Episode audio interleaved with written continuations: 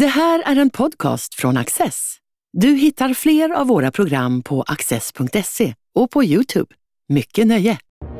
We live in what appears to be an increasingly dangerous world. We want, we need to find a way of reducing those dangers.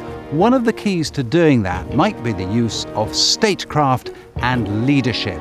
I'm going to be talking to a range of experts about the past and the future of statecraft and leadership. Can we use those skills now to rescue us?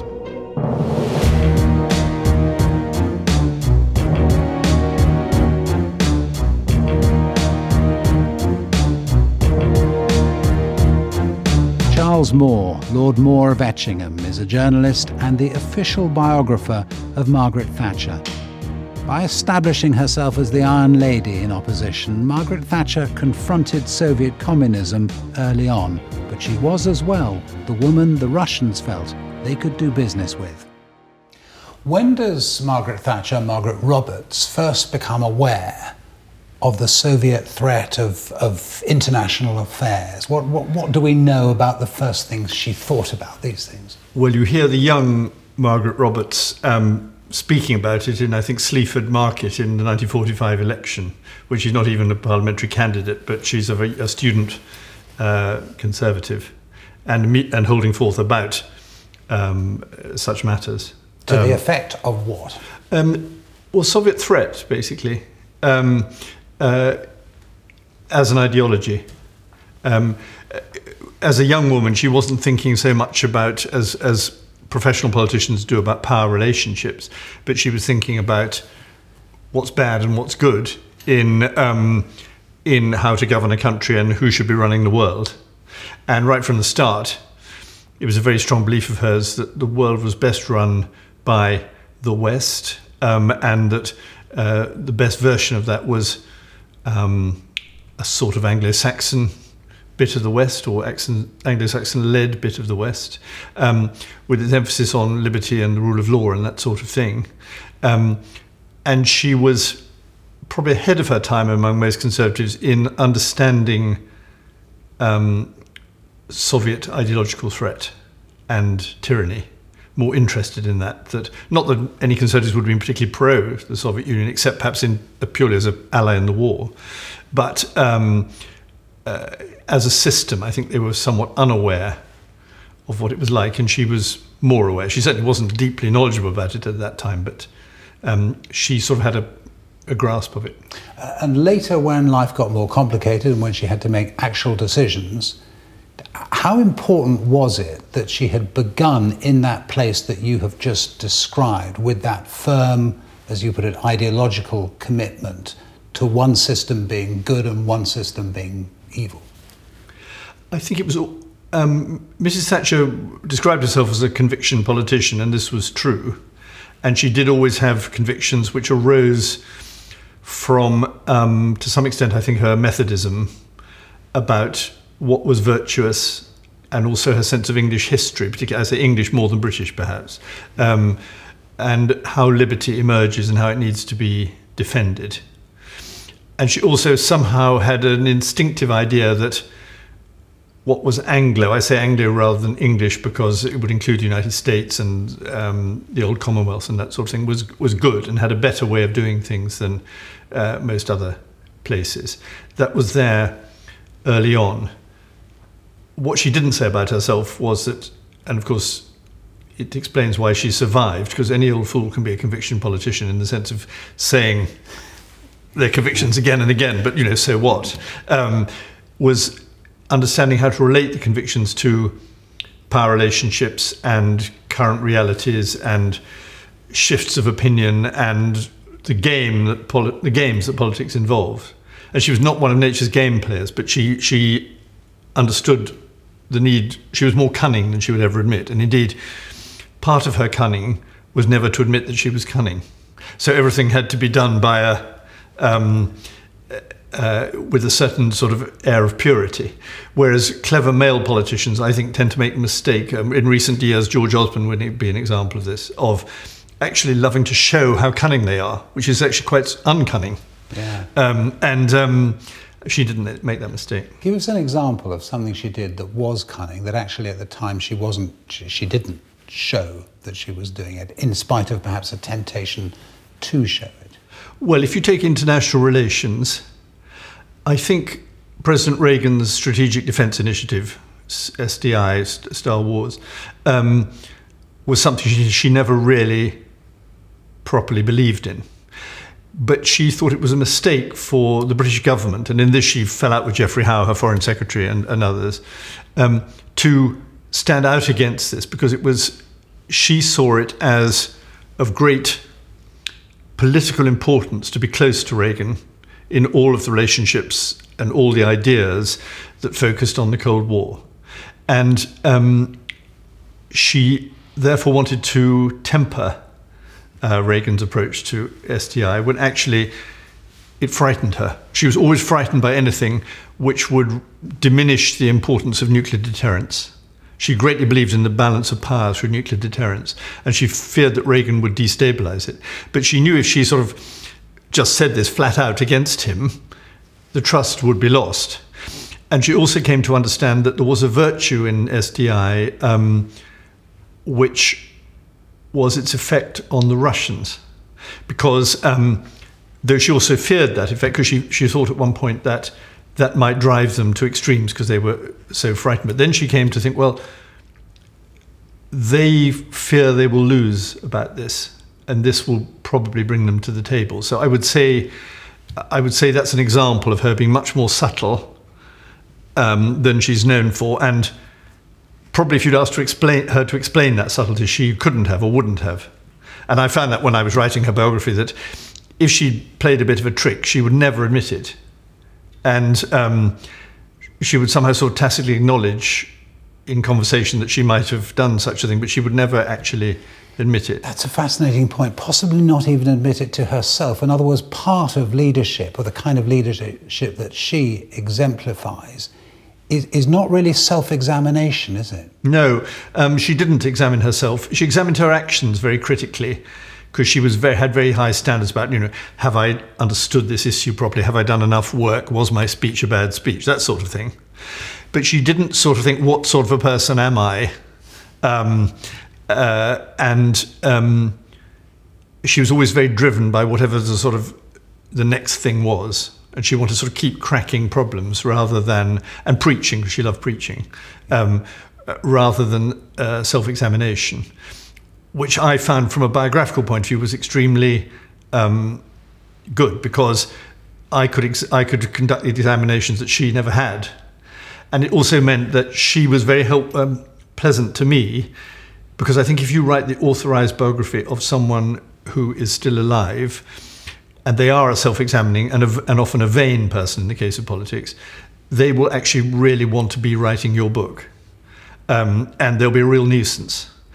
And she, first of all, quite essentially stipulated that she should not be able to read my book and it should not appear in her lifetime because she understood that it would be much less valuable historically if people had thought that she'd control it.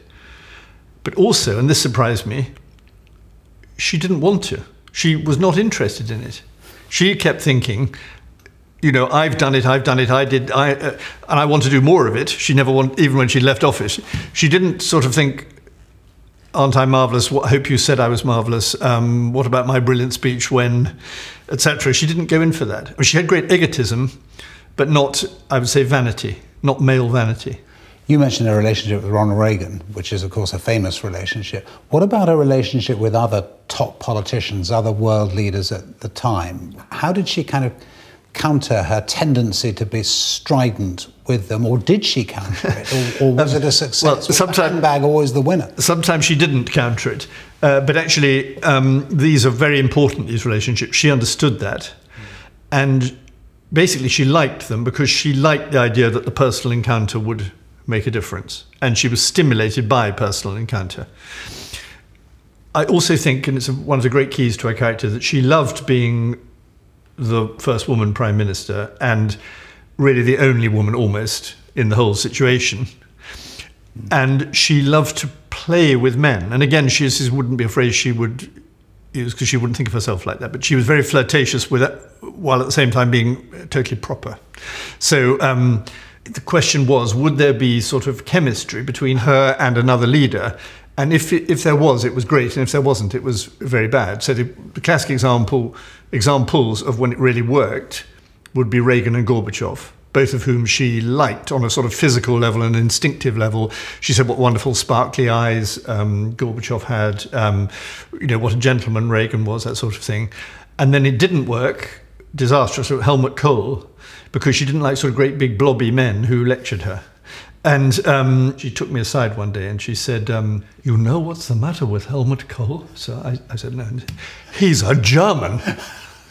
so um, uh, that Yeah, was there were some attitudes yeah. very much yeah. out of her. Yeah, but it all related. I think he fulfilled something about his physique. Actually, fulfilled the national caricature um, in her mind, and um, so these were very instinctive. But she, she knew very well how to deploy them. Yeah. And um, also, as with all of her things, though that she put on a great act, it was also genuine. You write really fascinatingly about the first meetings with Gorbachev, and it wasn't clear at that stage, was it, that they liked each other? I think it was clear to them, but you're right. You're right to ask this because they had a big fight, or several big fights. Wouldn't have been clear to the Foreign Office. No, it was on, anxious, um, anxious aides sitting around. Um, but the real sign of it working, basically, what happened. uh, uh, this this was at Chequers, our country residence. Um, he was not yet the Soviet leader. People forget that she'd sort of spotted him as the likely one, but he wasn't yet. Um, and the they spent, I think, six hours together at Chequers that day, which was about twice what had been planned. Uh, and there was a lunch, uh, and then there was a sort of more intimate meeting, and so on. And they just went on and on arguing. And what they what they really did was slightly like two students in Your or My Youth. I don't know if it still goes on, in which they sort of start sticking up for their system. So sh- she says, you know, capitalism's wonderful. We have more freedom, more opportunity. And um, Gorbachev says, no, you don't. It's very uh, unfair, and you know, everybody's content in um, in Soviet. There's something for everybody, and um, on and on.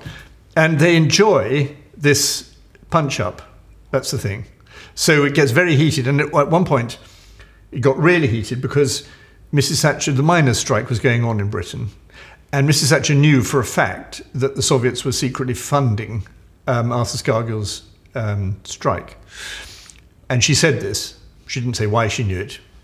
Um, and um, Gorbachev um, denied it, but looked a bit shifty and slightly altered his, looked at, at the ambassador, Russian ambassador, and slightly sort of changes the form of words which he used to describe this situation. Um, and so this was almost quite threatening uh, from Mrs. T.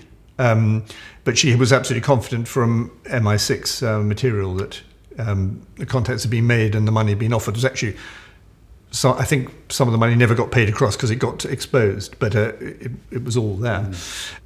But, and remember that no Soviet Union uh, leader had ever behaved like this, this sort of readiness to engage is normally incredibly stiff, sort of prepared speeches. And, um, and so suddenly each of them see, saw an opportunity.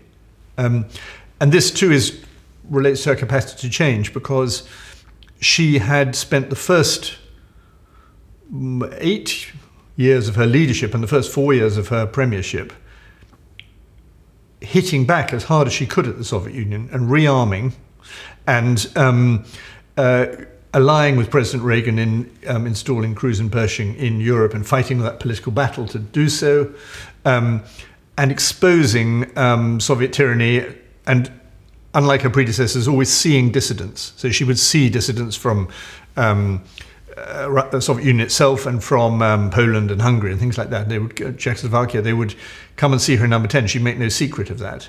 So you had a sort of twin track of trying to reach out to the people of the Soviet Union and the Soviet bloc, and encourage and proselytize for liberty, but also to start engaging from when she decided we, we, we recovered a position of strength with Soviet leaders. And, and Gorbachev was the first, she got very impatient because there was first um, Brezhnev got too old and died. Andropov came in, was ill, quite quickly died. Chernenko came in, was already ill and died. And um, she just couldn't get on. She was desperate to get on. And here's this man. Yeah, and, and once he became uh, leader of the Soviet Union, and once their relationship uh, took flight, as it were, it's really interesting, again in your book, to, to remember how popular she became with Russians, ordinary Russians. Yes, the, the, the particular thing that made her f- tremendously successful was her visit to Moscow in uh, March 1987. Um, and Gorbachev assisted her in this because he actually what he thought it would reflect well on her that he could entertain a leading Western leader and really let them see a lot of things. Because again, it used to be very stiff; it was very confined. Um, uh, they were frightened of having uh, a Western leader sort of exposed to the Russian people. But Gorbachev, by the standards of the Soviet Union, took big risks. So he let Mrs. Thatcher go on television to be interviewed by the usual sort of um, communist hacks live. So it couldn't be couldn't be controlled. You know, it was being and, and, the Soviets had never seen anything like this, and she pretty much made mincemeat of them. And there was sort of massive applause all over the, the, the completely different thing they hadn't seen before. The Russian people, and great sort of knots of crowds gathered where you not many people not so many people could watch in the, to the extent would, ha- would have television or could watch the extent that so lots of people gathered around television shops where it could be seen. And um, and then it was replayed and they went to see that and so on. And um, uh, similarly when she visited you know a, a, block of flats or a supermarket or a monastery or um, uh, and one or two other cities as well um, it was much more no doubt it was fairly controlled but much less so than before. So this was a dramatic thing, and of course, again, the woman, and particularly in the Soviet society, the idea of a woman leader, sort of absolutely unheard of. And she dressed up rather brilliantly with this um, camel hair coat and the fur hat and the elegant boots and so on. And um, she was very good at the camera angles. And, um, and so this sense of change, which Gorbachev wanted for himself, and she wanted to create it. And she was also thinking of the audience back home because the general election of 87 was coming up. But the other thing about the visit was that it had a lot of very hard pounding, again, with Gorbachev, hours and hours of meetings at several occasions in which they um, argued about absolutely masses of things.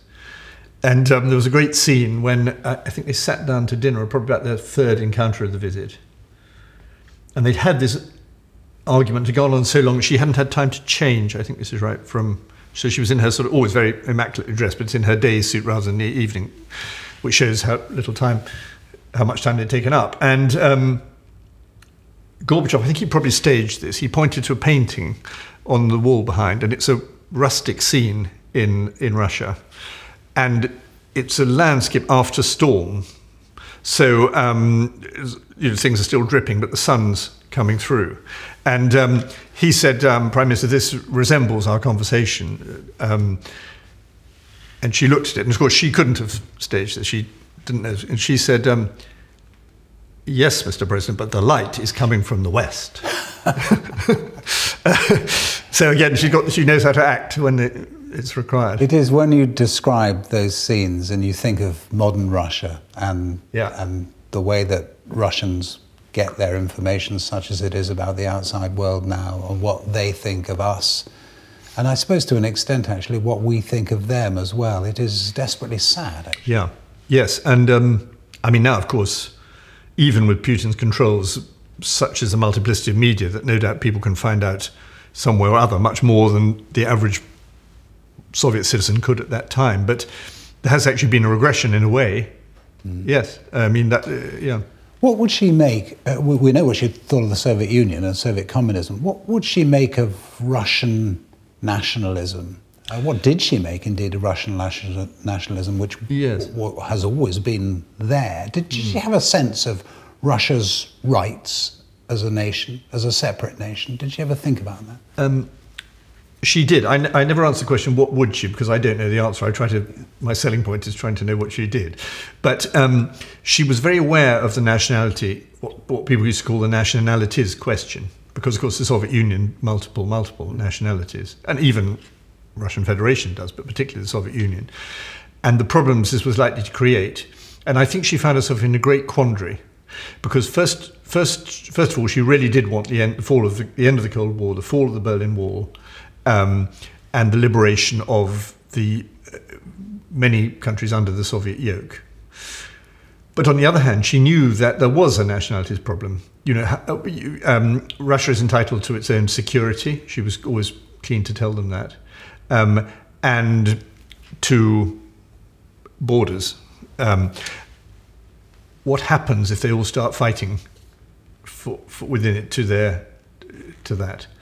Um, and I think she could never fully resolve this question. And it wasn't so difficult to resolve it in, in relation to the Warsaw Pact countries but it was hard with the Soviet Union proper.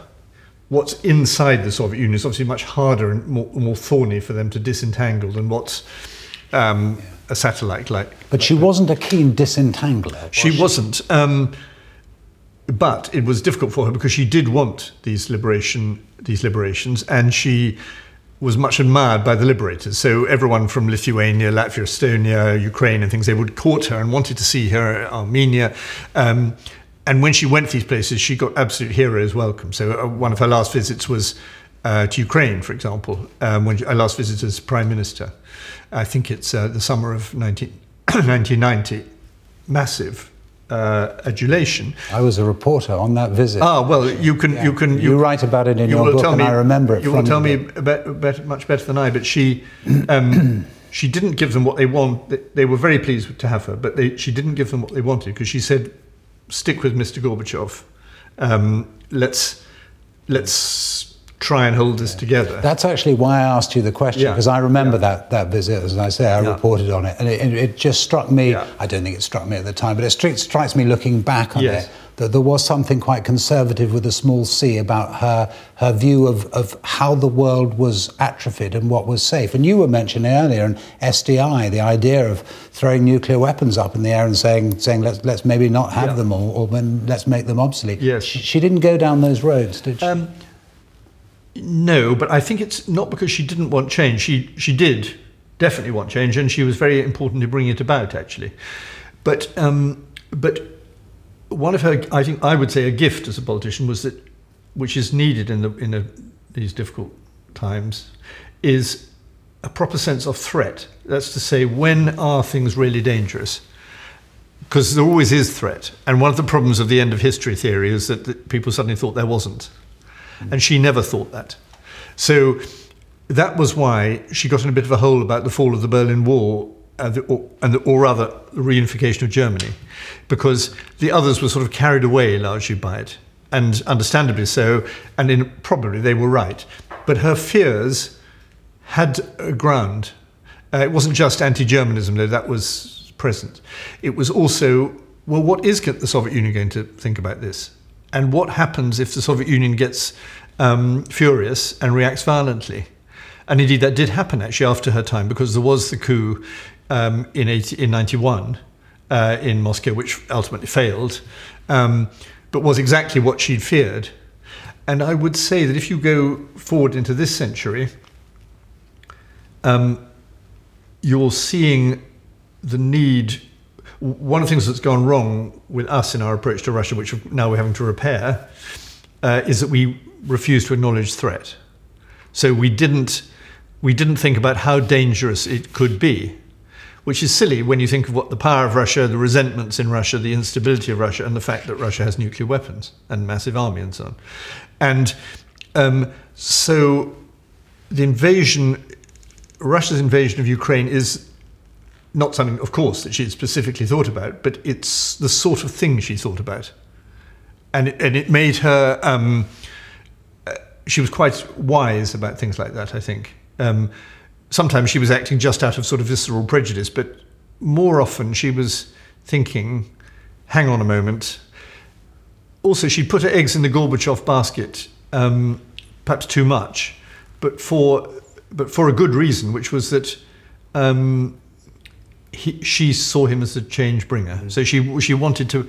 She moved. Shultz commented on this. George Shultz, the Secretary of State, commented on this in about '87. He said he, he said I think she's now changed from wanting to talk to Gorbachev to wanting to help him, and he meant that favourably. Some of the Reagan administration um, meant it less favourably. They thought she was too. She was sort of over starry-eyed about Gorbachev. But Shultz thought, saw that as a good thing because it was part of the necessary movement. She was also able and willing and wanted, didn't she, to have these arguments with her own people, as it were. Yeah. So when people in Britain thought the various things that they thought then about the Soviet Union, Yeah. she, she had a view and she wanted to, to take them on and, and, and to lead. She did. And I think politically, she had a very easy time about this in Britain because of the nature of British public opinion, and also because of the nature of the Labour Party at that time, which was so sort of behind the curve. So once she'd been firm about the missiles, she was trusted to to have some rapprochement with the Soviet Union by conservatives. And she, well, her harder task, which she performed very subtly, was with the United States, where there were always people who were uh, um, within the Reagan administration who really were very, very skeptical about anything to do with talking to the Soviets. And Mrs. Thatcher had this role, acquired this role where she was almost was a player within the US administration because both the Hawks and the Doves courted her um, because she was considered to be the, the most persuasive person with Reagan.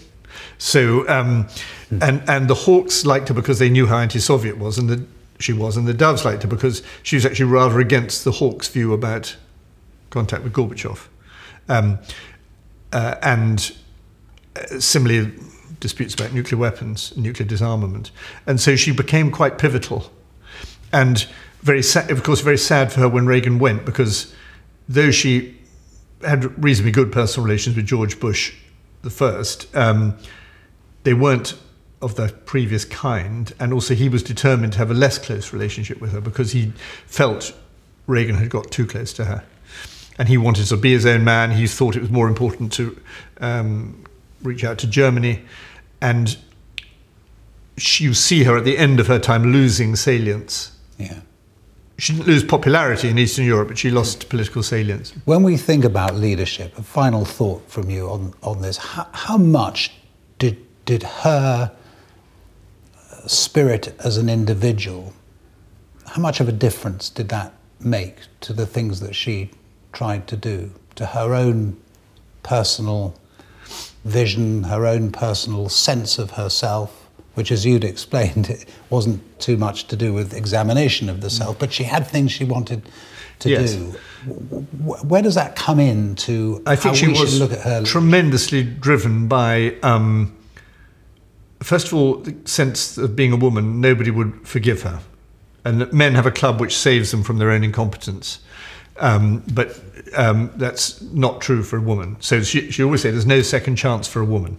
So she had to be absolutely on everything all the time to the top of her bent.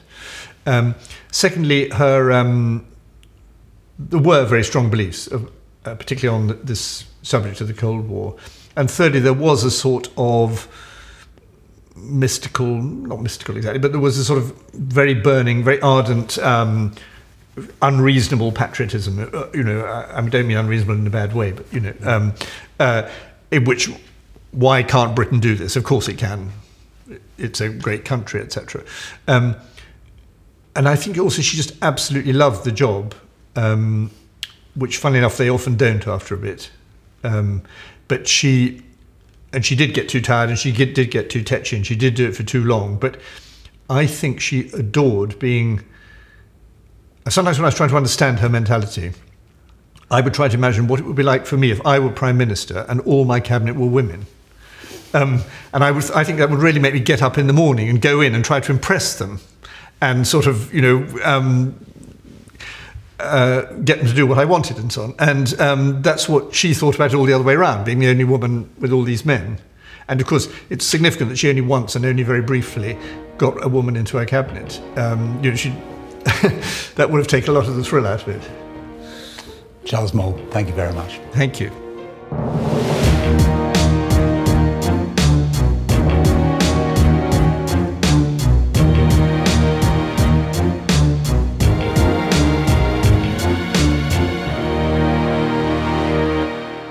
Du har just lyssnat på en podcast från Access. Du vet väl att vi också är en tv-kanal och tidning? Teckna en prenumeration idag på access.se.